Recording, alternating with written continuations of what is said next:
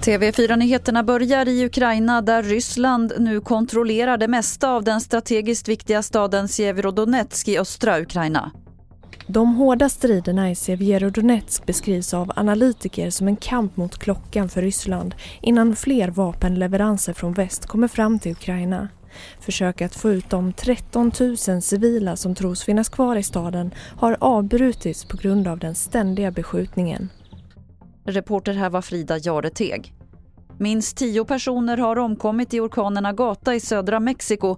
Åtminstone 20 personer saknas. Agata är den första orkanen för säsongen och hårda vindar och kraftiga regn har lett till översvämningar och jordskred.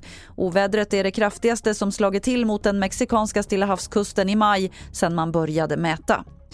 Till sist kan vi berätta att läkare nu varnar för att bröstimplantat kan göra det svårare att upptäcka vissa hjärtsjukdomar som hjärtsvikt och blåsljud. Implantaten kan störa signalerna vid till exempel EKG eller magnetröntgen, det skriver flera experter i Läkartidningen. De menar att alla som gör bröstkirurgi ska få information om det här innan operation.